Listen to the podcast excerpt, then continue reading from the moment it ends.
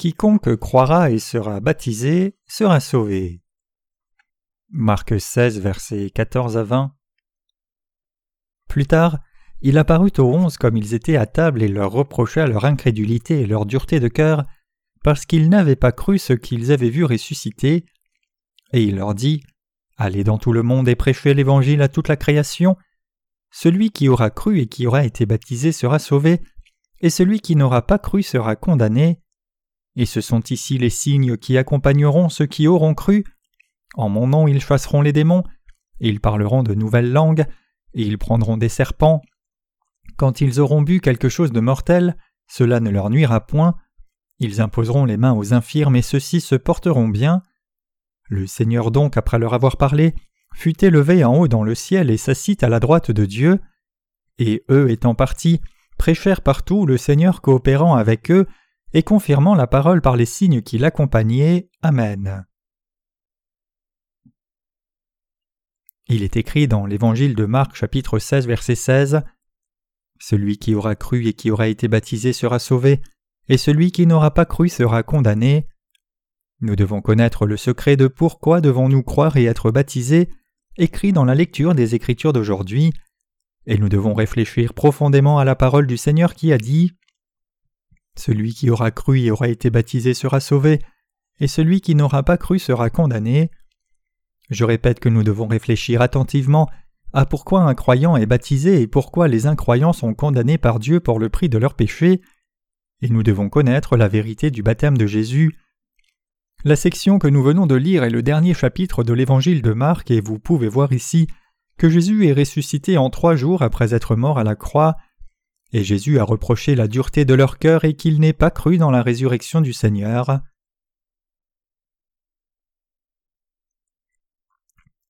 Nous devons d'abord avoir foi dans le fait que Jésus est ressuscité des morts. Notre Seigneur a été baptisé par Jean-Baptiste, et mort à la croix et ressuscité, nous croyons que le Seigneur est ressuscité. Nous pouvons avoir l'espérance d'une nouvelle vie seulement si nous avons foi que le Seigneur est ressuscité des morts, mais nous ne pouvons même pas faire l'œuvre de Dieu si nous ne croyons pas que le Seigneur est ressuscité. Donc, nous pouvons mener une vie spirituelle seulement si nous avons la ferme conviction que le Seigneur est ressuscité. C'est l'espérance d'une nouvelle vie, que bien que notre chair meure un jour, notre chair et âme seront mortes, mais ressusciteront et recevront la vie éternelle puis demeureront dans le royaume des cieux éternellement. Puisque nous croyons que nous ressusciterons aussi, nous n'abandonnerons jamais notre vie spirituelle, peu importe quel genre de difficulté nous menace ou même si nous faisons face à la mort. Donc nous devons avoir la ferme croyance dans la résurrection du Seigneur. Si Jésus était resté mort après avoir été crucifié à la croix, quelle espérance aurions-nous? Si cela arrivait, nous serions sans espérance. Il est ressuscité pour nous ramener à la vie. Il y a beaucoup de tombeaux célèbres dans ce monde et certaines de ces tombes sont très grandes. Vous savez probablement la taille des tombes des rois de notre pays. Vous avez peut-être aussi vu la tombe étonnante de Qin, l'empereur chinois à la TV. Combien de richesses et de gloire cet empereur Qin a dû avoir quand il était vivant puisque sa tombe est si splendide et énorme. Ils sont encore en train de déterrer ce site et les rapports de nouvelles découvertes étonnantes s'ajoutent encore. C'est la même chose pour les pharaons égyptiens. Les pyramides à Gaza sont si grandes que nous sommes assommés quand nous en apprenons plus à leur sujet. Cependant, peu importe combien ces tombes sont grandes, ils sont déjà morts. Vraiment et plus précisément leurs corps ont été enterrés et enfermés dans ces grandes tombes avec l'espoir qu'ils soient ramenés à la vie. Cependant ces gens ne sont jamais revenus à la vie. Peu importe combien ces rois étaient grands et ont profité de richesses, de gloire et de pouvoir, et combien ils ont accompli de choses durant leur vie, ils ont tous disparu de la mémoire des gens. Il reste comme une mémoire lointaine qu'il y avait tel et tel roi à une époque de l'histoire humaine. Cependant, notre Seigneur est le seul et unique Fils de Dieu qui est ressuscité des morts. C'est parce que Jésus-Christ était le Fils de Dieu qui est venu sauver les humains des péchés. Dieu le Père a enlevé la pierre qui bloquait l'entrée de la tombe de son Fils et a ramené son Fils à la vie et a donné une grande espérance et bénédiction à ceux qui croient en lui. Jésus est ressuscité pour nous ramener, nous croyants, à la vie à partir de la mort, et donc quand nous croyons au Seigneur comme Sauveur, nous devons avoir foi au fait que nous avons reçu la rémission des péchés en croyant dans l'évangile de l'eau et de l'esprit, mais nous devons aussi avoir foi dans la résurrection. Prêcher l'évangile de l'eau et de l'esprit de par le monde entier. Notre Seigneur a dit Allez par tout le monde et prêchez l'évangile à toute la création. Le Seigneur dit à ses disciples qui avaient reçu la rémission des péchés d'aller par tout le monde et de prêcher l'évangile à tous les gens, mais le champ d'activité des chrétiens aujourd'hui est très étroit. La plupart des ministres pensent qu'ils ont beaucoup de succès dans leur ministère s'ils construisent juste de beaux bâtiments d'église et implantent quelques églises branches. Ils pensent qu'ils ont suivi et parfaitement accompli la volonté de Dieu facilement et qu'ils sont de très fidèles serviteurs du Seigneur s'ils ont seulement accompli ce genre de but. Cependant, la parole de Dieu ne dit pas cela du tout. Le Seigneur a dit Allez par le monde et prêchez l'Évangile à toute la création. C'est la volonté du Seigneur pour nous d'aller dans le monde et de prêcher l'Évangile à toute la création. Afin de pleinement suivre la volonté du Seigneur, nous ne devons pas nous contenter d'entendre l'Église régionale, mais aller dans le monde entier et prêcher l'Évangile de l'eau et l'Esprit à toute la création. C'est alors seulement que nous pouvons oser dire que nous avons suivi la volonté du Seigneur fidèlement. Autrement dit, quand nous prêchons l'Évangile, c'est plus grand et plus beau aux yeux de Dieu que nous prêchions l'Évangile aux étrangers, qui ne croient pas en Jésus correctement, que de faire seulement grandir nos propres églises. Il y a longtemps, avant même que les missionnaires célèbres comme Henry G. Appenzeller ou Horace G. Underwood ne soient venus en Corée en 1885, beaucoup de missionnaires inconnus avaient prêché l'Évangile dans notre pays. Ce sont même de plus grands ministres que les missionnaires qui sont admirés par les gens d'aujourd'hui. Les missionnaires Appenzeller et Underwood sont admirés dans notre pays, mais quand nous regardons de près, ils ont été élevés juste dans la providence de Dieu parce qu'ils n'étaient pas des missionnaires qui ont prêché le vrai évangile de l'eau et l'esprit. Je veux dire qu'ils ont juste joué leur rôle d'introduire le christianisme dans ce pays dans la profonde providence de Dieu. Ils ont été envoyés en Corée par les églises presbytériennes et méthodistes des États-Unis. C'est pour cela qu'ils sont entrés avec assurance dans le pays de Corée par le port de Incheon, qui a posé le pied le premier dans le pays? Underwood ou Appenzeller? Je demande cela parce qu'il y a une petite histoire sur leur arrivée. Les missionnaires sont descendus du bateau et sont venus par le pont de débarquement pour entrer dans le pays, mais les presbytériens et les méthodistes se sont disputés pour rire sur qui a posé le pied le premier dans le pays et qui est le prédécesseur ou le suiveur. Cependant, la première chose que les missionnaires ont réellement faite pour prêcher l'évangile de ce pays, c'était le ministère de la littérature. Les missionnaires britanniques qui étaient en Chine à cette époque ont fait beaucoup de ces choses. Les sociétés bibliques faisaient ce genre de ministère. Quoi qu'il en soit, ces missionnaires inconnus sont entrés en Chine et ont prêché l'Évangile et traduit la Bible en chinois premièrement. Ils ont aussi rencontré des Coréens en Chine et ont traduit la version chinoise de la Bible en langue coréenne. Et donc ils ont d'abord traduit seulement quelques pages de la parole de Dieu et l'ont amené en Corée pour en distribuer, et plus tard ils ont traduit l'évangile de Matthieu ou l'évangile de Jean, et ainsi de suite, et les ont amenés en Corée pour les distribuer aux Coréens. Ils ont traduit la parole de Dieu petit à petit, et prêché l'évangile progressivement comme cela, et un peu plus tard, les États-Unis, qui étaient l'un des pays les plus puissants à l'époque, a établi des relations diplomatiques avec la Corée, et les États-Unis ont finalement envoyé le missionnaire Horace N. Allen, un docteur comme une partie de la politique des relations étrangères envers la Corée. Après cela, beaucoup plus de missionnaires sont venus en Corée et le christianisme s'est répandu en Corée par ce processus.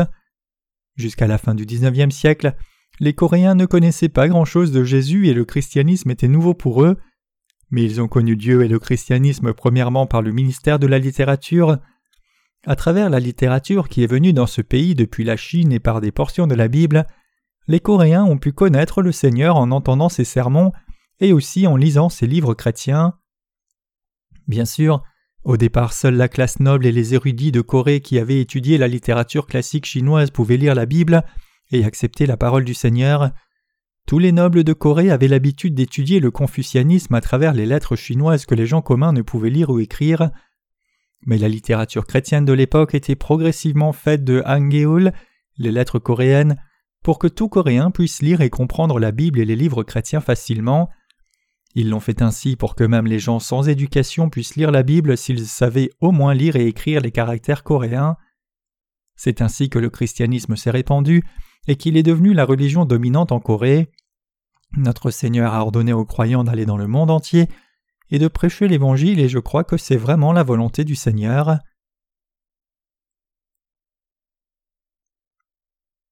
Est-ce donc d'une importance primordiale que les croyants en Jésus reçoivent le baptême? Le baptême est-il une obligation pour chaque chrétien? Nous arrivons à cette question.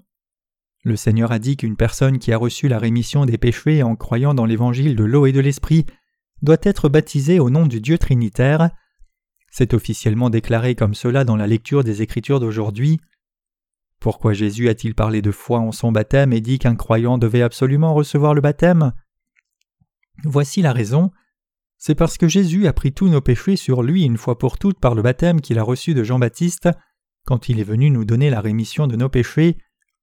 Jésus pouvait être crucifié à la croix et verser son sang à notre place parce qu'il avait pris tous nos péchés par le baptême qu'il a reçu de Jean-Baptiste. Donc ceux qui croient dans l'évangile de l'eau et l'esprit qui est la justice du Seigneur devraient être baptisés par cette foi. Le sang de Jésus et sa mort à la croix sont la punition pour nos péchés et le paiement du salaire de ces péchés. La croix est l'instrument d'exécution pour recevoir le jugement et payer le prix de ces péchés par une vie. Ce n'est pas un endroit où effacer nos péchés. Nous devrions payer le salaire de nos péchés par une vie expiatoire sur cet instrument d'exécution. C'est parce que notre Seigneur devait prendre nos péchés sur lui une fois pour toutes par le baptême qu'il a reçu de Jean-Baptiste et recevoir le jugement de nos péchés à notre place, selon la loi juste qui stipule œil pour œil et dent pour dent. Donc Jésus a reçu le baptême et est mort à la croix. La croix de Jésus est aussi importante que cela, mais nous recevons ce baptême de foi en croyant absolument que les péchés du monde ont été transférés sur Jésus quand Jésus a reçu le baptême de Jean-Baptiste. C'est parce que Jésus a expié tous nos péchés par son baptême. Donc le Seigneur a dit Celui qui croira et qui sera baptisé sera sauvé, mais celui qui ne croira pas sera condamné. Alors quelqu'un peut-il recevoir la rémission des péchés même sans croire que Jésus a réellement pris tous les péchés sur lui en étant baptisé par Jean-Baptiste? Il y a certaines personnes qui disent que l'on peut recevoir la rémission des péchés même sans croire au baptême de Jésus. Cependant, l'Écriture déclare que l'on ne peut pas recevoir la rémission des péchés sans croire au baptême de Jésus. Dans les Écritures, le Seigneur dit clairement qu'il n'y a pas de salut pour quiconque n'est pas né de nouveau et d'esprit. Pourquoi est-ce ainsi? Quiconque croit au baptême de Jésus reçu de Jean-Baptiste sera sauvé de tous ses péchés, mais quiconque ne croit pas l'évangile de l'eau et l'esprit ne peut pas recevoir la rémission des péchés. Le fait qu'une personne soit condamnée par le Seigneur signifie qu'elle a du péché dans son cœur. Une telle personne, peu importe combien elle est célèbre, a des péchés dans son cœur à cause de l'incrédulité dans l'évangile de l'eau et l'esprit, et reçoit donc le jugement comme salaire de ses péchés. Il y a de célèbres pasteurs et ministres dans le monde, comme Charles Finney, John Wesley, qui sont les fondateurs de l'Église méthodiste, ou le célèbre évangéliste de réveil Billy Graham des États-Unis. Ils sont très célèbres, n'est-ce pas? Cependant, ils ne croient pas ni ne prêchent le baptême que Jésus a reçu de Jean-Baptiste. Ils prêchent vraiment de façon fluide pour que tout le monde puisse l'accepter positivement. Tous les gens, pauvres et riches aussi, sont impressionnés quand ces prédicateurs parlent de leur philosophie de vie. Même les scientifiques pensent Ouais, ils parlent vraiment de choses qui sont cohérentes avec ces principes naturels quand ils entendent les sermons. Ces prédicateurs prêchent ces sermons de façon si impressionnante que leurs sermons touchent leur audience sans faute. Cependant, ils restent pécheurs parce qu'ils ne peuvent pas recevoir la purification de leurs péchés s'ils ne croient pas au baptême que Jésus a reçu de Jean-Baptiste. Peu importe combien quelqu'un est célèbre comme prédicateur de réveil ou évangéliste, un pécheur ne peut pas aller au ciel. Cela signifie qu'il est condamné par Dieu parce qu'il ne croit pas au baptême de Jésus. Jésus n'approuve pas ceux qui ne croient pas en son baptême. C'est exactement ce que cela signifie quand Jésus dit à ses disciples Celui qui croira et sera baptisé sera sauvé, mais celui qui ne croira pas sera condamné, après être ressuscité des morts en trois jours suite à la mort à la croix. Ici, croire ne signifie pas que quelqu'un soit chrétien ou non, mais si quelqu'un croit ou non que Jésus a pris tous nos péchés sur lui une fois pour toutes par le baptême qu'il a reçu de Jean-Baptiste, et qu'il a payé tout le salaire des péchés par le sang précieux qu'il a versé à la croix. Vous avez cru au sang de la croix jusqu'à maintenant, mais avez-vous déjà entendu et cru que le baptême que Jésus a reçu de Jean-Baptiste a aussi très important? Bien que vous ayez cru au sang de Jésus qu'il a versé à la croix, Avez-vous cru que le baptême de Jésus qu'il a reçu de Jean-Baptiste a effacé tous vos péchés Cela signifie que nous ne pouvons pas recevoir le salut de nos péchés si nous ne croyons pas au baptême que Jésus a reçu pour porter tous nos péchés et les effacer complètement. C'est la vérité que Jésus a dite personnellement à ses disciples, et les disciples ont aussi partagé cette vérité avec leurs disciples. Puisque les gens ne croient pas encore au baptême que Jésus a reçu, ils ne peuvent pas recevoir ce vrai salut. Quand nous écoutons attentivement et objectivement les sermons de ces prédicateurs qui ne croient pas au baptême de Jésus, il n'y a que la condamnation des péchés qui menace chaque pécheur chrétien. Quand nous rencontrons ces gens qui sont fondés sur ce genre de sermons, nous pouvons voir qu'ils ont encore des péchés dans leur cœur. Ce genre de sermon rentre dans l'oreille comme une douce mélodie, mais l'on ne peut pas recevoir la rémission des péchés par ces sermons parce que l'évangile de l'eau et l'esprit n'est pas dans le cœur d'un tel prédicateur. Ainsi, il y a une grande différence entre un sermon d'un prédicateur né de nouveau, qui y connaît et croit au baptême de Jésus dans son cœur, et un sermon de quelqu'un qui ne croit pas. Le Saint-Esprit demeure dans le cœur d'une personne qui croit au baptême que Jésus a reçu et son sang à la croix comme son salut. Il y a une énorme différence entre un prédicateur qui a le Saint-Esprit dans son cœur et quelqu'un qui ne l'a pas. Même s'il prêche les mêmes sermons avec le même passage des Écritures, une personne qui a le Saint-Esprit dans son cœur prêche l'évangile de l'eau et l'esprit, et l'auditoire qui croit au baptême de Jésus comprend la vérité par un tel sermon. Le sermon d'un prédicateur né de nouveau est compris par tout l'auditoire né de nouveau. Cependant, peu importe combien une personne qui n'a pas le Saint-Esprit dans son cœur prêche de façon concise et simplement, c'est impossible qu'un auditoire ne naisse vraiment de nouveau.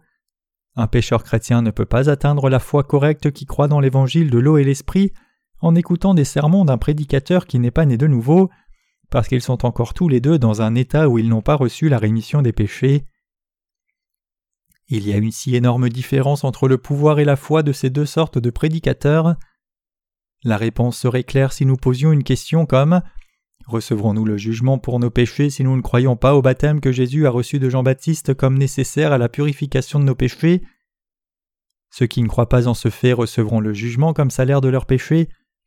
Les gens qui ne croient pas au baptême de Jésus insistent aussi sur le fait qu'ils croient en Jésus, mais la chose que le Seigneur veut trouver dans le cœur d'un croyant, c'est savoir s'il a du péché ou non, pas s'il croit en Jésus ou non. Donc le Seigneur regarde au péché de quelqu'un et dit qu'il a du péché. Autrement dit, le Seigneur voit si une personne a ou non la foi qui croit dans l'évangile de l'eau et l'esprit, et décide et juge si c'est ou non une personne qui ira au ciel ou pas. Le Seigneur examine si un croyant à la fois qui croit dans l'évangile de l'eau et l'esprit maintenant et juge cette personne. Aussi, Dieu juge quiconque a des péchés et les jette dans le feu de l'enfer. Le Seigneur juge tout droitement et envoie ou n'envoie pas une personne au ciel sur la base du critère de la foi, s'il croit ou non dans l'évangile de l'eau et l'esprit. La décision finale que le Seigneur prend est un jugement véritable. Bien que nous prétendions croire en Jésus, le Seigneur nous juge en se basant sur le fait que nous croyons ou non au baptême que le Seigneur a reçu de Jean-Baptiste, et le Seigneur nous juge et décide de notre destination éternelle selon que nous avons ou non le Saint-Esprit dans notre cœur en croyant dans l'évangile de l'eau et de l'esprit. Le Seigneur juge les gens selon le critère qu'il croit dans l'évangile de l'eau et l'esprit qu'il a accompli. Si quelqu'un ne croit pas cette vérité, il doit être jugé puis être jeté en enfer. Maintenant, vous pouvez avoir une question qui dit alors quelle est la relation entre la foi qui croit au baptême de Jésus et la demeure du Saint-Esprit dans le cœur de quelqu'un? La réponse est que ces deux concepts ont une relation qui se coïncide. Ceux qui croient seulement au sang de la croix seul n'ont pas le Saint-Esprit dans leur cœur parce qu'ils ont des péchés. Par contre, ceux qui croient au baptême que Jésus a reçu de Jean-Baptiste et au sang de la croix ont le Saint-Esprit dans leur cœur parce qu'ils ont reçu la rémission de tous leurs péchés par la foi. Une personne qui croit au baptême que Jésus a reçu de Jean-Baptiste c'est-à-dire une personne qui croit que Jésus a pris tous les péchés de l'humanité quand il a été baptisé par Jean-Baptiste, a le Saint-Esprit dans son cœur parce qu'elle a reçu la rémission des péchés dans son cœur par cette foi. Donc il y a une relation directe entre la demeure du Saint-Esprit et la foi qui croit au baptême que Jésus a reçu de Jean-Baptiste. C'est la raison pour laquelle nous devons mettre l'accent sur cette parole au sujet du baptême de Jésus. Aussi, une personne qui ne croit pas au baptême de Jésus est un pécheur parce que le Saint-Esprit ne peut pas demeurer dans le cœur d'une telle personne. Pourquoi? C'est parce qu'elle a encore du péché dans son cœur. Le Saint-Esprit ne peut pas demeurer dans le cœur de ceux qui ont encore du péché, Donc une telle personne a évidemment du péché dans son cœur quand elle commet le péché, indépendamment qu'elle croit en Jésus comme son sauveur ou pas, et indépendamment de sa foi ferme que Jésus est mort à la croix pour ses péchés. Une telle personne ne reconnaît pas qu'elle est un pécheur destiné à l'enfer dans la présence de Dieu. Une telle personne se reconnaît comme un moindre pécheur, mais il n'y a pas de moindre pécheur dans la présence de Dieu. Cependant, une telle personne essaye d'effacer en vain en faisant des prières de repentance. C'est parce qu'elle ne sait pas que Jésus a effacé tous les péchés par son baptême. C'est parce que les péchés dans le cœur d'une personne ne peuvent pas être effacés si elle ne croit pas dans l'évangile de l'eau et de l'esprit. Elle ne peut pas être sauvée du péché peu importe combien elle essaye de croire en Jésus comme sauveur. Nous pouvons être sauvés seulement quand notre Sauveur nous délivre par sa vérité puissante. Il y a l'unité de secours d'urgence 119 en Corée. Il y a de ces unités de secours dans les autres pays aussi. Par exemple, les Américains appellent le 911 quand ils sont dans une situation critique. Et suite au phénomène El Niño qui a amené des changements climatiques rapides et anormaux dans le monde entier, beaucoup de gens dans certaines régions du monde meurent parce qu'il fait trop chaud et des gens ailleurs souffrent d'inondations inhabituelles, et des gens dans d'autres régions encore ont été dévastés par de terribles tempêtes ou ouragans, détruisant tout, y compris les maisons et camions, et arrachant tout en morceaux, et tuant des gens et du bétail et balayant aussi toutes sortes de possessions personnelles, bâtiments, richesses matérielles, avec des vents violents et de forts flots d'eau. Ces gens arrivent plus souvent en ces temps-ci.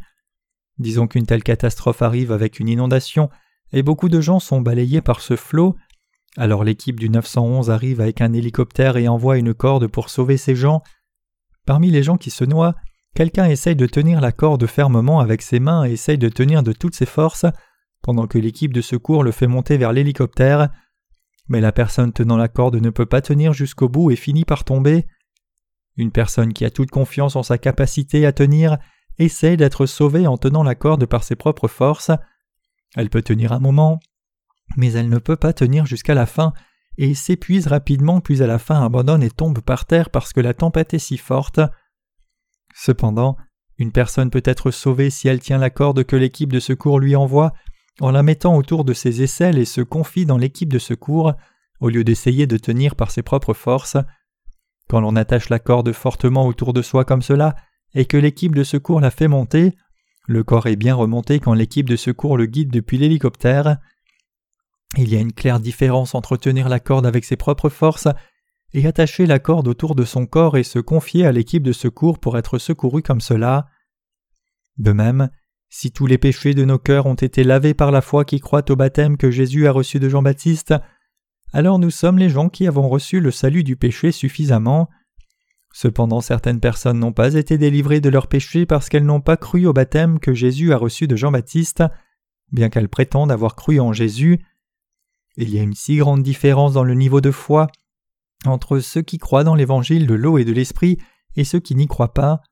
Pourquoi en est-il ainsi? C'est parce qu'ils croient au baptême de Jésus et au sang de la croix, les reliant comme la seule et unique vérité du salut, et les autres non. C'est parce que l'on va au ciel ou en enfer selon que l'on croit ou pas que Jésus a pris tous les péchés de l'humanité, une fois pour toutes en recevant le baptême de Jean-Baptiste et versant le sang à la croix. C'est la raison pour laquelle le Seigneur a dit aux disciples et à nous après être ressuscité des morts Celui qui croira et sera baptisé sera sauvé, mais celui qui ne croira pas sera condamné. Comprenez-vous maintenant l'implication de cette parole? Chers croyants, nous devons croire au contenu de l'évangile de l'eau et l'esprit dont le Seigneur nous a parlé. Nous devons croire si simplement que nous pourrions même sembler fous. Nous devons croire dans l'évangile de l'eau et l'esprit comme la vérité du salut, si bien que nous pourrions même sembler stupides. C'est parce que la parole de l'évangile de l'eau et de l'esprit est la vérité même du salut. Notre Seigneur savait que son baptême est un absolu pour notre salut, et nous a donc dit que nous devions absolument croire comme cela. Si ce n'était pas la vérité, il aurait pu nous dire ceci Quiconque croira juste en moi d'une certaine façon recevra le salut et quiconque ne croit pas sera condamné, plutôt que celui qui croira et sera baptisé sera sauvé, mais celui qui ne croira pas sera condamné. Jésus ressuscité voulait dire par cet ordre que le baptême que Jésus a reçu de Jean-Baptiste et le sang de la croix doivent absolument être inclus dans notre foi qui croit en Jésus comme notre Sauveur. Le Seigneur inclut cette clause conditionnelle. Celui qui croira et sera baptisé pour nous faire garder à l'esprit que le baptême que Jésus a reçu de Jean-Baptiste a effacé tous nos péchés. Nous devons aussi être purifiés de tous nos péchés en croyant que Jésus-Christ a pris tous nos péchés par le baptême qu'il a reçu de Jean-Baptiste. Nous n'avons maintenant pas de péché dans nos cœurs parce que nous avons cru comme cela. Autrement nous devons rester pécheurs éternellement en croyant seulement au sang de la croix seule sans le baptême de Jésus. J'ai aussi cru seulement à la croix de Jésus et son sang avant que je n'ai reçu Jésus dans mon cœur comme mon sauveur. Je pensais que je menais une vie spirituelle fidèlement même si j'avais cru seulement au sang de Jésus. J'avais eu des visions du Seigneur et aussi fait des actes miraculeux, et je pouvais faire certaines choses extraordinaires. Cependant, une chose était claire pour moi, et c'est que j'avais toujours du péché dans mon cœur. À ce moment-là, je restais toujours pécheur à cause des péchés qui étaient encore intacts dans mon cœur. Cependant, la différence entre ma foi à ce moment-là et ma foi maintenant qui croit dans l'évangile de l'eau et de l'esprit est si grande que c'est comme la différence entre le ciel et la terre. Avant, je croyais seulement au sang de Jésus à la croix comme seule base de mon salut.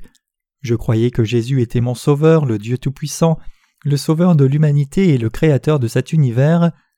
Je croyais au Seigneur qui était mort à la croix pour nos péchés afin de donner aux humains la rémission de tous les péchés de l'humanité. Vraiment, je croyais en Jésus comme le Sauveur à ce moment-là de la même façon que j'y crois maintenant. Cependant, les péchés que j'avais commis n'étaient pas expiés du tout et restaient toujours dans mon cœur quand je croyais seulement au précieux sang que Jésus avait versé à la croix, et il semblait que ces péchés étaient effacés à chaque fois que je faisais des prières de repentance. Mais quoi qu'il en soit, les péchés étaient marqués dans mon cœur et restaient dans mon cœur à la fin. À ce moment-là, pas un jour ne passait pour moi où j'étais absolument libre de mes péchés. Même si je croyais en Jésus fidèlement le matin, J'étais attrapé par le péché comme pécheur dans mon cœur quand je faisais quelque chose de mal l'après-midi, et je ne pouvais pas être libéré de mes péchés même pendant un long moment, tout en faisant mes prières de repentance chaque jour. Regardant en arrière maintenant, je ne savais même pas que j'allais en enfer, car je n'avais pas vraiment réalisé que j'avais des péchés dans mon cœur à ce moment-là. Je me considérais juste comme un moindre pécheur à l'époque, mais après avoir réalisé ce qu'est la loi, c'est-à-dire après avoir su combien la parole et la loi de Dieu sont strictes, j'ai connu ces graves péchés que j'avais, et j'ai réalisé que ces péchés que je commettais encore restaient intacts dans mon cœur, sans être complètement rachetés, peu importe combien je faisais des prières de repentance avec ardeur chaque jour.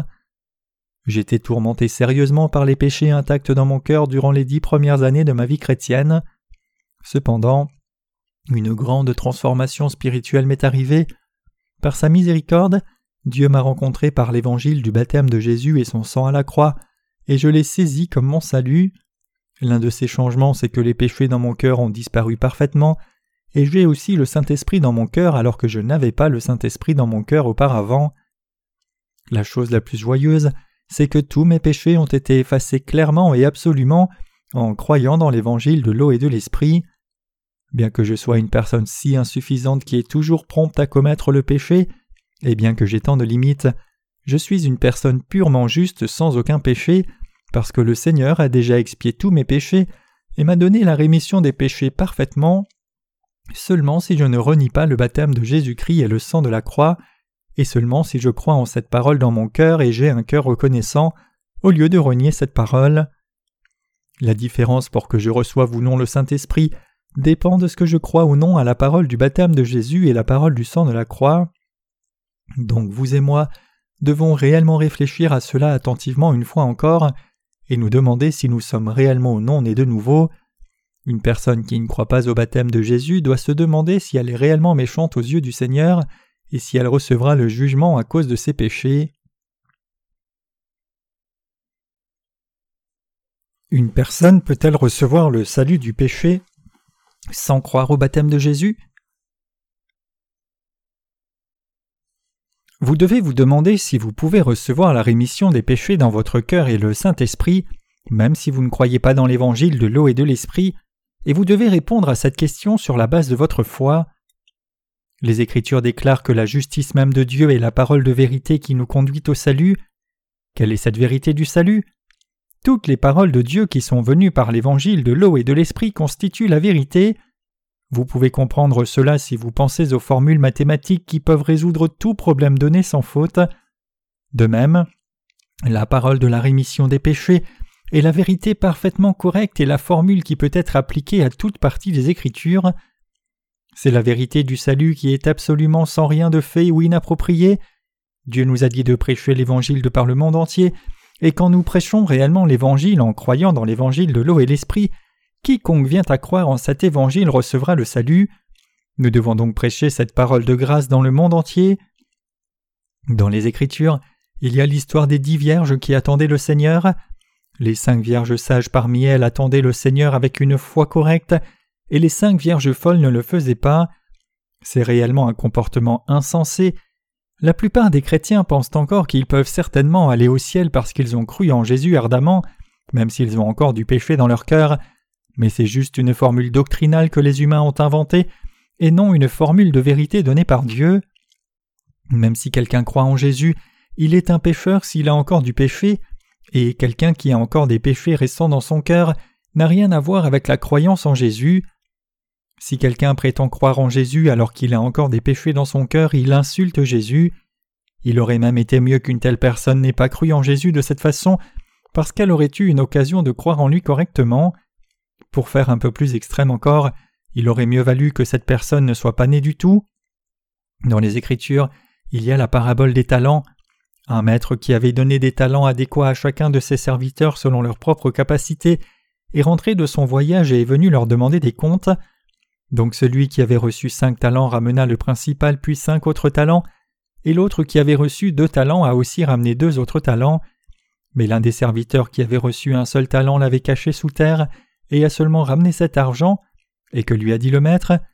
Le maître a reproché à ce serviteur et l'a puni en disant tu es un serviteur méchant et paresseux, il aurait mieux valu que je l'ai donné à quelqu'un d'autre. Prenez-lui le talent et donnez-le à celui qui a dix talents. Vous devez comprendre les Écritures correctement quand vous croyez et suivez Jésus, et vous ne devez jamais dévier de la parole quand vous menez votre vie spirituelle en tant qu'enfant de Dieu. C'est inutile de prétendre croire au Seigneur en dehors de la parole des Écritures. Toute personne dans le monde entier lira notre premier livre intitulé Êtes-vous réellement né de nouveau d'eau et d'esprit? et réaliseront C'est merveilleux, c'est ainsi que je reçois la rémission de mes péchés. Cependant, s'il y a quelque chose qu'ils ne peuvent pas comprendre parfaitement dans notre premier volume, je les exhorte à parcourir notre second volume. Ils peuvent au moins réaliser que leur foi est fausse s'ils contemplent profondément pourquoi le Seigneur a dit cela en lisant le second volume de nos livres chrétiens, et ils réaliseront qu'il y a réellement beaucoup de faux enseignements et doctrines dans la théologie chrétienne de ce monde aujourd'hui. Tant de gens de par le monde entier visiteront notre site web et seront en contact avec notre Église afin de résoudre leurs nombreuses questions religieuses. Quiconque a lu l'un de nos livres ne dira pas juste des choses comme Vous pouvez recevoir le salut si vous croyez juste d'une façon en Jésus. Jusqu'à maintenant, beaucoup de chrétiens disent de telles choses. Pourquoi nous qui sommes nés de nouveau devrions-nous marcher sur ce chemin étroit, le chemin difficile et dur, si nous avons cru en Jésus d'une façon si aveugle et prêché Jésus comme cela? Pourquoi devrions-nous passer des difficultés comme cela? Je ne dis pas que nous avons raison juste parce que nous marchons sur ce chemin étroit. Plutôt, je dis que nous devons croire et suivre parce que l'évangile de l'eau et de l'esprit est la seule vérité du salut, puisque les Écritures en parlent constamment comme étant vraies. Je veux envoyer beaucoup de nos livres aux États-Unis et trop de pays européens aussi, particulièrement en Allemagne, où la critique la plus élevée s'est trouvée dans le champ de la théologie. Peu importe combien de chrétiens étudient la théologie, ils ne peuvent pas recevoir le salut des péchés parce qu'ils ne peuvent pas être purifiés de leurs péchés s'ils n'ont pas la foi qui croit dans l'évangile de l'eau et de l'esprit. Comme ils ont cru en vain tout en prétendant croire en Jésus, ils peuvent finalement recevoir le salut du péché parfaitement et donc recevoir le Saint-Esprit en cadeau et être reconnus comme enfants de Dieu seulement s'ils croient absolument au baptême de Jésus et son sang expiatoire à la croix.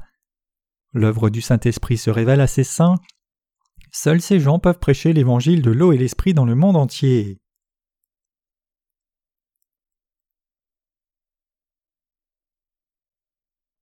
L'autorité des gens qui ont reçu la rémission des péchés. Maintenant, regardons à la parole de l'évangile de Marc chapitre 16 à partir du verset 17. Et ce sont ici les signes qui accompagneront ceux qui auront cru. En mon nom ils chasseront les démons, ils parleront de nouvelles langues, ils prendront des serpents, et quand ils auront bu quelque chose de mortel cela ne leur nuira point. Ils imposeront les mains aux infirmes et ceux-ci se porteront bien. Qu'est-il écrit ici? Il est écrit Et ce sont ici les signes qui accompagneront ceux qui auront cru. Et cela continue. En mon nom ils chasseront les démons, ils parleront de nouvelles langues, ils prendront des serpents, et quand ils auront bu quelque chose de mortel, cela ne leur nuira point. Ils imposeront les mains aux infirmes, et ceux-ci se porteront bien. Interprétant ce passage dans une perspective charnelle, la plupart des chrétiens pensent que ceux qui ont reçu le Saint-Esprit ont le pouvoir de faire de telles œuvres miraculeuses, donc ils essayent de juger et de tester leur foi sur la base des œuvres miraculeuses qui se manifestent extérieurement. Vous pouvez aussi penser cela en réalité. Cependant, regardez ce passage attentivement. Il déclare que ces choses accompagneront ceux qui auront cru, et qu'ils chasseront les démons en son nom et parleront de nouvelles langues, ils saisiront des serpents, et s'ils boivent quelque chose de mortel, cela ne leur fera aucun mal. Le Seigneur parlait de ces choses dans un sens spirituel. Une telle puissance se manifestera seulement pour les vrais croyants. Regardons encore une fois. Il est écrit En mon nom ils chasseront les démons. Cela signifie que ceux qui croient vraiment dans l'évangile de l'eau et l'esprit ont vraiment une telle vraie autorité. Nous avons partagé cette autorité avec Jésus-Christ comme il est écrit toute autorité m'a été donnée dans les cieux et sur la terre. Matthieu 28, verset 18. Premièrement, nous pouvons vraiment chasser les démons si nous pouvons dire avec confiance Je t'ordonne, Satan, au nom de Jésus-Christ, quitte-moi, Satan le diable. Deuxièmement, le Seigneur dit que celui qui croit parlera de nouvelles langues. Chers croyants, nous qui croyons dans l'évangile de l'eau et de l'esprit parlons le langage du royaume des cieux. C'est un langage céleste, mais ce n'est pas comme ces langues étranges qui n'ont aucun sens. Plutôt, c'est réellement une nouvelle langue, c'est-à-dire le langage spirituel du royaume des cieux. C'est précisément cette nouvelle langue. Bien que nous prêchions le vrai message dans la même langue qu'auparavant, cela devient une nouvelle langue pour ceux qui l'entendent. Quand nous prêchons l'évangile de l'eau et de l'esprit, les gens qui entendent l'évangile disent C'est la première fois que j'ai entendu cet évangile, c'est quelque chose de nouveau. C'est vrai. Nous parlons de la parole de Dieu qui vient du ciel, une personne qui est née de nouveau en croyant dans l'évangile de l'eau et de l'esprit parle des paroles qui appartiennent au ciel, et toutes les paroles qu'elle dit sont vraies. Ce ne sont pas les paroles de ce monde. Une personne qui croit prononce les paroles de Dieu et les paroles de l'évangile du ciel, et même si elle parle la même langue coréenne à ce sujet, elle parle de nouvelles langues, le langage du royaume des cieux. Troisièmement, le Seigneur a dit Ils prendront des serpents, et quand ils auront bu quelque chose de mortel, cela ne leur nuira point. Que se passerait-il si vous faisiez réellement une telle chose? Oui, vous devriez aller à l'hôpital immédiatement. Il y a beaucoup de gens qui ont fini par être hospitalisés après avoir testé leur foi de façon insensée comme cela. Il y a eu beaucoup d'épisodes ridicules au sujet de ce passage des Écritures. Certains prédicateurs de réveil ont une fois dit dans une réunion de réveil qu'un croyant n'aurait pas de problème même s'il saisissait des serpents et buvait quelque chose de mortel. Maintenant, Certaines personnes vivant dans la campagne sont allées dans ces réunions et ont entendu ces enseignements absurdes. Ils ont entendu que les gens qui croient n'auraient pas de soucis même s'ils saisissaient des serpents et buvaient quelque chose de mortel. Alors quand ces hommes et femmes ont vu un serpent en marchant sur le terrain de leur ferme, ils ont voulu tester leur foi et ont touché le serpent avec leurs mains. Habituellement, un serpent moyen essaie de s'enfuir doucement quand une personne s'en approche soudainement, mais les serpents venimeux ne s'enfuient pas facilement et ils ont un poison mortel. Certaines personnes essayent de tester leur foi comme cela et attrapent un serpent puis disent Le Seigneur a dit que nous prendrions des serpents et que si nous buvions quelque chose de mortel cela ne nous nuirait pas, et je crois réellement la parole du Seigneur. Alors croyez-vous cette parole? Oui, je crois. Alors allez et attrapez-le. Ainsi il pose la Bible par terre et s'approche du serpent venimeux et l'attrape en priant Je crois, je crois, Seigneur. Alors il réfléchit un moment et réalise qu'il ne peut pas dire au serpent Satan quitte-moi, puisque ce serpent n'est pas réellement Satan et c'est aussi plutôt gênant de dire Serpent quitte-moi. Mais il attrape néanmoins le serpent d'un seul coup, pensant que le serpent ne le mordrait pas puisqu'il croit au Seigneur. Alors il pense Je ne serai pas frappé, je ne vais absolument pas mourir. Regardez ma foi, je montrerai à mon voisin que je crois réellement en Jésus. Et essaye d'aller au village avec le serpent en main.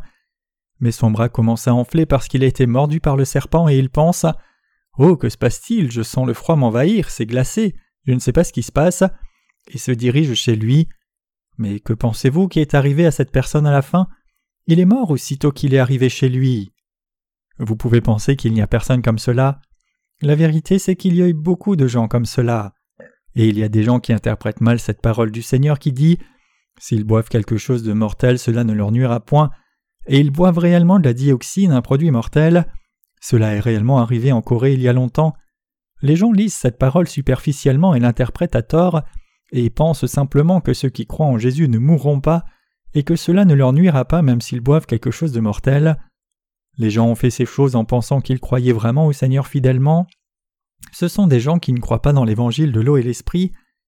Ceux qui croient dans l'évangile de l'eau et l'esprit ne font pas de choses si ridicules, mais ces choses sont arrivées communément il y a longtemps dans la communauté chrétienne. Qu'est-ce qui peut être dangereux pour quelqu'un qui ne sait pas que c'est dangereux? Le Seigneur a dit S'ils boivent quelque chose de mortel, cela ne leur nuira point. Pendant longtemps, les gens avaient toujours du cyanure de potassium dans leur maison que les femmes utilisaient pour laver les vêtements. Vous connaissez ce cyanure de potassium, n'est-ce pas? C'est une sorte de lessive qui était utilisée pour enlever la rouille ou autre chose sur les pantalons quand cela ne s'enlevait pas facilement, mais c'est un poison mortel. Mais certains chrétiens coréens ont bu ce poison, disant qu'ils croyaient fortement la parole de Dieu. D'une certaine façon, les Coréens sont vraiment naïfs dans le cœur. Cela aurait pu prendre une tournure terrible si j'avais entendu et compris cette parole faussement il y a longtemps dans mon enfance. Les Écritures disent que je ne vais pas mourir même si je bois quelque chose de mortel. Alors vais-je mourir ou pas si je bois une chose empoisonnée comme des produits chimiques d'agriculture? J'aurais pu juste dire je crois et tout boire pensant que je ne mourrai pas. J'aurais eu de la mousse dans la bouche, mais je dirais je ne mourrai pas. Puis à la fin je crierai Oh non, aidez-moi, je meurs. Que pensez-vous qu'il se serait passé? Je serais mort parce que j'aurais bu trop de poison. Ces choses sont réellement arrivées tant de fois. Ce passage des Écritures n'a pas été donné à ceux qui ne croient pas dans l'évangile de l'eau et de l'esprit. Cette parole a été donnée spirituellement à ceux qui sont nés de nouveau et croient dans l'évangile de l'eau et de l'esprit. Certains prédicateurs mettent du poison dans leurs paroles. Leurs paroles ressemblent à un message plausible quand ils disent Aussi longtemps que quelqu'un croit en Jésus, il a reçu la rémission des péchés s'il croit comme ceci ou comme cela. Regardez les ancêtres dans la foi. Abraham n'a-t-il pas reçu le salut simplement par la foi? Cependant, Abraham n'a pas été justifié juste en ayant une foi aveugle. Il a cru la parole de Dieu. Dieu a aussi parlé à Abraham, l'ancêtre de la foi, au sujet du baptême auquel nous croyons. Savez-vous ce que le Seigneur a dit à Abraham? Toi et tes descendants seraient absolument circoncis. Dieu dit La circoncision est le signe que vous êtes devenu mon peuple. Ce signe signifie la preuve de Dieu. La circoncision est un rituel qui consiste à couper le prépuce des Israélites, et cela implique que la promesse de Dieu de couper les péchés du cœur des croyants quand ils croient en Jésus. Ici nous pouvons voir que notre Dieu a aussi parlé à Abraham de ce baptême de Jésus dans un sens spirituel. Certaines personnes disent Tout le monde peut recevoir ce salut s'il croit vraiment en Jésus d'une façon ou d'une autre. Une telle personne n'a pas de péché.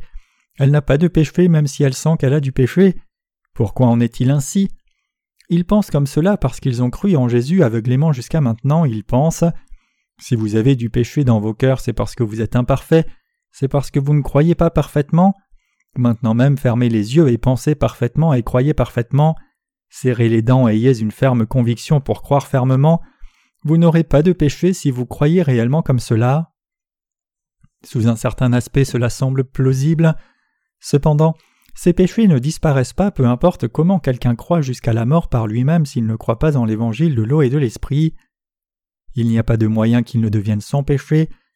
Cette parole que quelqu'un n'aura pas de problème même s'il buvait quelque chose de mortel ne peut pas s'appliquer à ceux qui ne croient pas dans l'évangile de l'eau et de l'esprit mais elle peut plutôt s'appliquer à ceux qui ont reçu la rémission des péchés en croyant dans ce vrai évangile. Les justes peuvent s'intoxiquer et rester en vie même s'ils entendent les mensonges d'un faux enseignant, donc leurs âmes deviennent parfaites au lieu d'être atteintes. C'est la raison pour laquelle le Seigneur a dit Et s'ils boivent quelque chose de mortel, cela ne leur nuira point. Il y a une autorité plus forte qui est donnée à ceux qui croient. Le Seigneur a dit ils imposeront les mains aux infirmes et ceux-ci se porteront bien.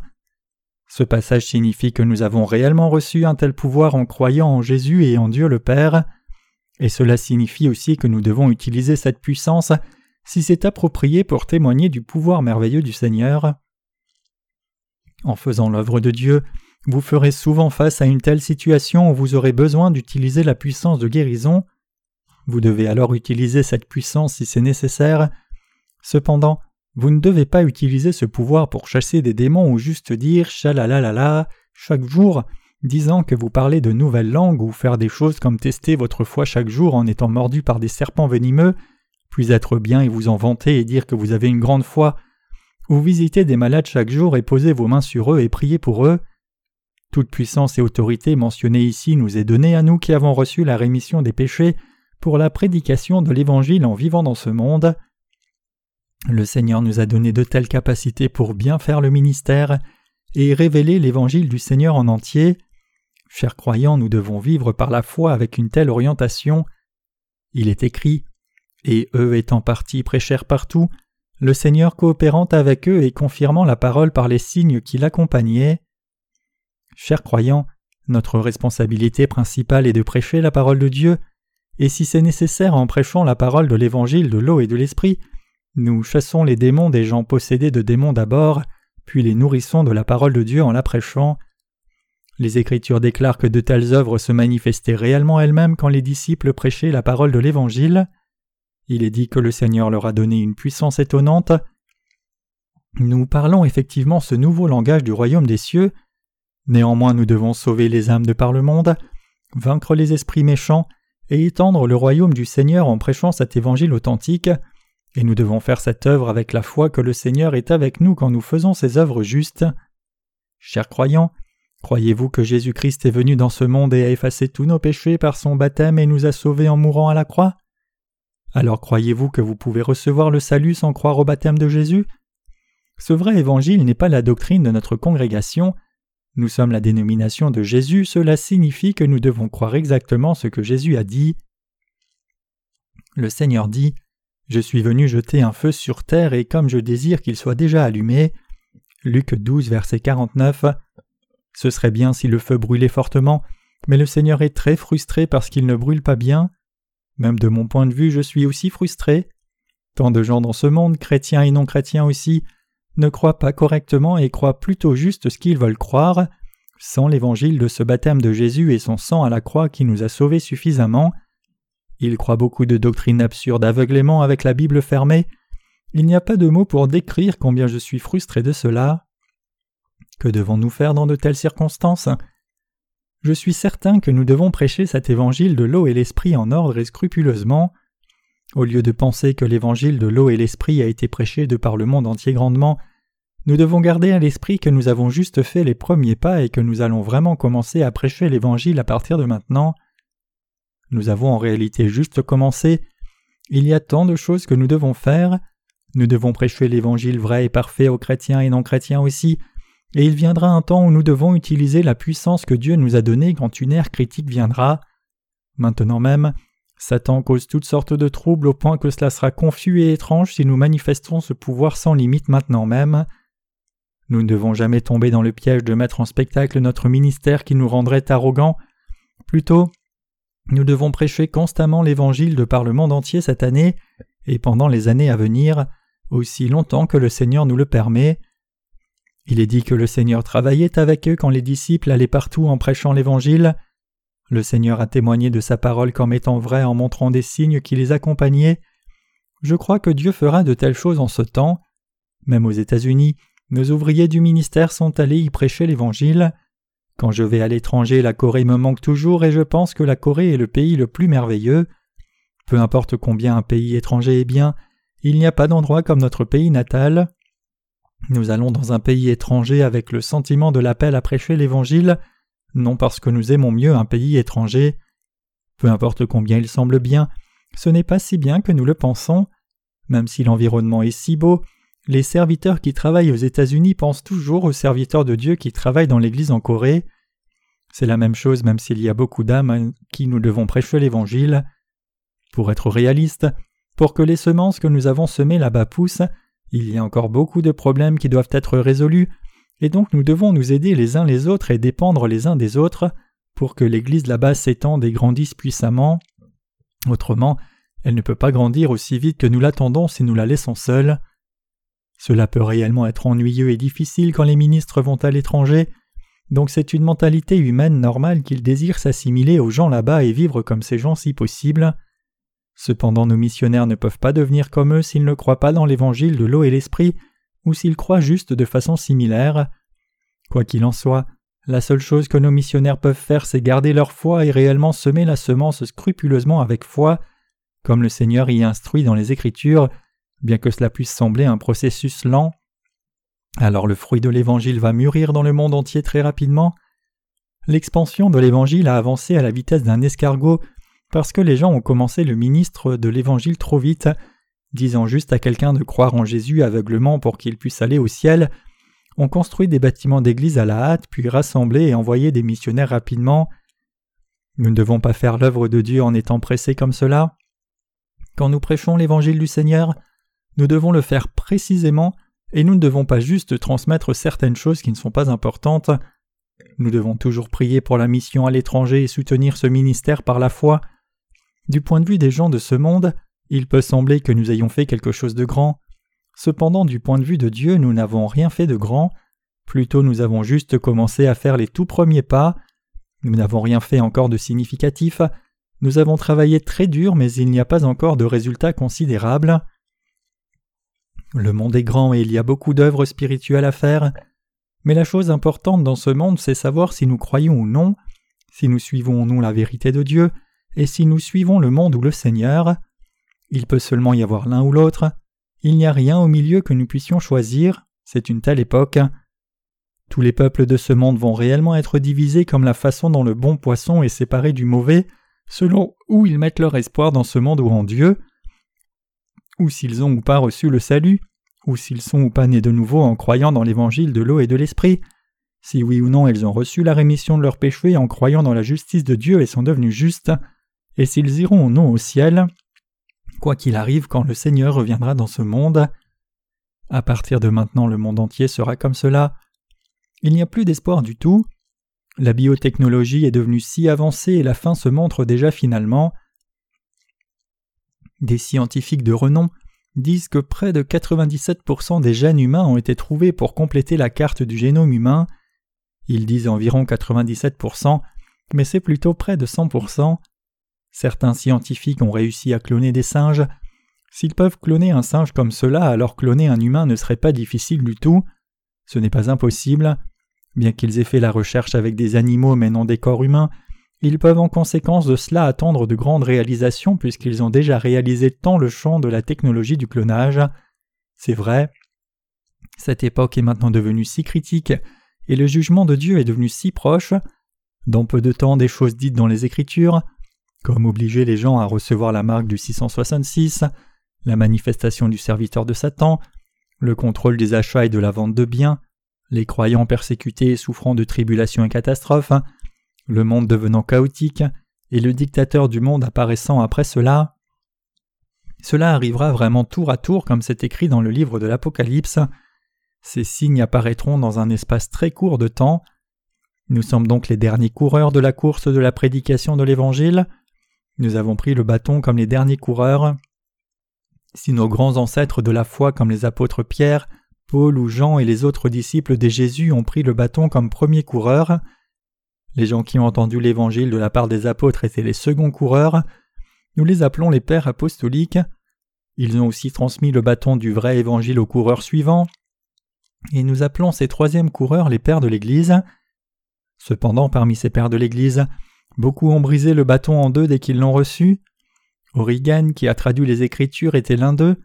Ils étaient des dirigeants corrompus qui n'ont pas fait leur travail avec responsabilité. Alors, un événement décisif et historique a eu lieu en 313 après Jésus-Christ, c'est-à-dire l'édit de Milan, et à partir de là le Moyen Âge a commencé, et l'évangile incorrect a été transmis jusqu'à maintenant. Mais Dieu a recommencé la course du vrai évangile en ces derniers temps, il nous a confié la prédication de l'évangile de l'eau et de l'esprit. Donc maintenant nous avons pris le dernier bâton. Donc nous sommes les derniers coureurs qui prêchons cet évangile authentique de par le monde. L'œuvre de l'évangile sera manifestée davantage dans les derniers jours qu'elle ne s'est accumulée jusqu'à maintenant. L'évangile sera prêché à davantage de gens dans les derniers jours qu'il n'a été prêché jusqu'à présent, et plus de gens recevront le salut en ces derniers jours que le nombre d'âmes qui ont reçu le salut jusqu'à présent et c'est pour cela que nous avons vraiment tant de travail à faire, vous devez le savoir. Donc nous devons prêcher l'Évangile diligemment aux gens de ce monde systématiquement pendant que c'est encore possible. Bien que la semence de ce vrai Évangile ne fleurisse pas volontairement dans tous les pays, elle fera bientôt des bourgeons si nous fertilisons la terre et travaillons la terre et travaillons dur comme cela. Je crois que beaucoup de gens de ce monde viendront à la foi à travers nous et que l'œuvre du Saint-Esprit se manifestera puissamment et que la foi des gens deviendra forte et que toutes choses s'accompliront selon sa parole. Donc nous devons prêcher l'Évangile en ce temps avec un tel sens de l'appel et de la foi. Les gens de ce monde sont prompts à se vanter d'eux-mêmes, se comparant les uns aux autres. Le monde n'est pas plus grand que l'Évangile de Jésus. Qu'est-ce qui est plus précieux que l'amour et le salut que Jésus nous a donné Peu importe combien une personne parle merveilleusement et peu importe combien de pouvoir elle a, Jésus est le seul Seigneur qui a accompli la plus grande réalisation pour l'humanité. Personne dans le monde ne peut accomplir une aussi grande réalisation pour toute l'humanité. Nous devons accomplir la mission que Dieu nous a donnée maintenant fermement, avec la foi et une vision à long terme. Le monde est grand, mais il peut aussi être très petit quand nous continuons de faire notre travail fermement. Nous pouvons faire l'œuvre de l'Évangile doucement au départ, mais nous pouvons être très occupés une fois qu'elle prend de la vitesse. Autrement, si nous nous jetons dans l'œuvre de la prédication de l'Évangile dans le monde entier sans aucune préparation, ou essayons de prêcher l'Évangile pour correspondre au goût des peuples du monde, nous échouerons finalement. Nous avons un aspect positif que les autres n'ont pas. Nous sommes assez forts pour vaincre quiconque s'oppose à nous parce que nous croyons dans cette parole. Nous devons avoir de l'assurance en disant Êtes-vous sarcastique? Bien, faisons un face-à-face si vous n'êtes pas d'accord avec nous. Montrez ce qui est faux et défiez-le. Voyons quelle est réellement la vérité avec la Bible grande ouverte. Bien, en même temps, l'une de nos familles de missionnaires va aller aux États-Unis bientôt, et quand ils vont ouvrir un centre de distribution là-bas, nous enverrons nos livres et distribuerons les livres dans tout ce grand pays, aussi bien que dans le monde. Il y a certains avantages à faire cela parce que les frais postaux sont moins chers que d'envoyer depuis la Corée, et donc nous pouvons prêcher la parole de vie encore plus efficacement comme cela, et nous pouvons aussi distribuer les livres dans d'autres pays à partir des États-Unis à moindre frais postaux. C'est très cher d'envoyer des livres à l'étranger à partir de notre pays, mais il y a beaucoup d'avantages si nous les envoyons directement des États-Unis. Nous devons faire cette œuvre fidèlement et diligemment aussi cette année. Nous allons travailler sur l'Évangile par l'agriculture cette année et rendrons compte au Seigneur à la fin de l'année et rendrons grâce à Dieu de nous avoir utilisés dans cette tâche précieuse et puis nous prierons pour les choses que nous devons faire l'année suivante. Planifions cette année comme l'année pour partager beaucoup et semer beaucoup, et nous ferons un peu plus l'année prochaine et travaillerons aussi environ deux années de plus diligemment comme cela. Le Seigneur nous permettra de commencer à moissonner aussi, tout en semant continuellement. Croyez-vous cela? Nous devons prêcher l'évangile de l'eau et l'esprit à notre propre façon selon la parole de Dieu, au lieu de suivre les voies des gens du monde. Amen.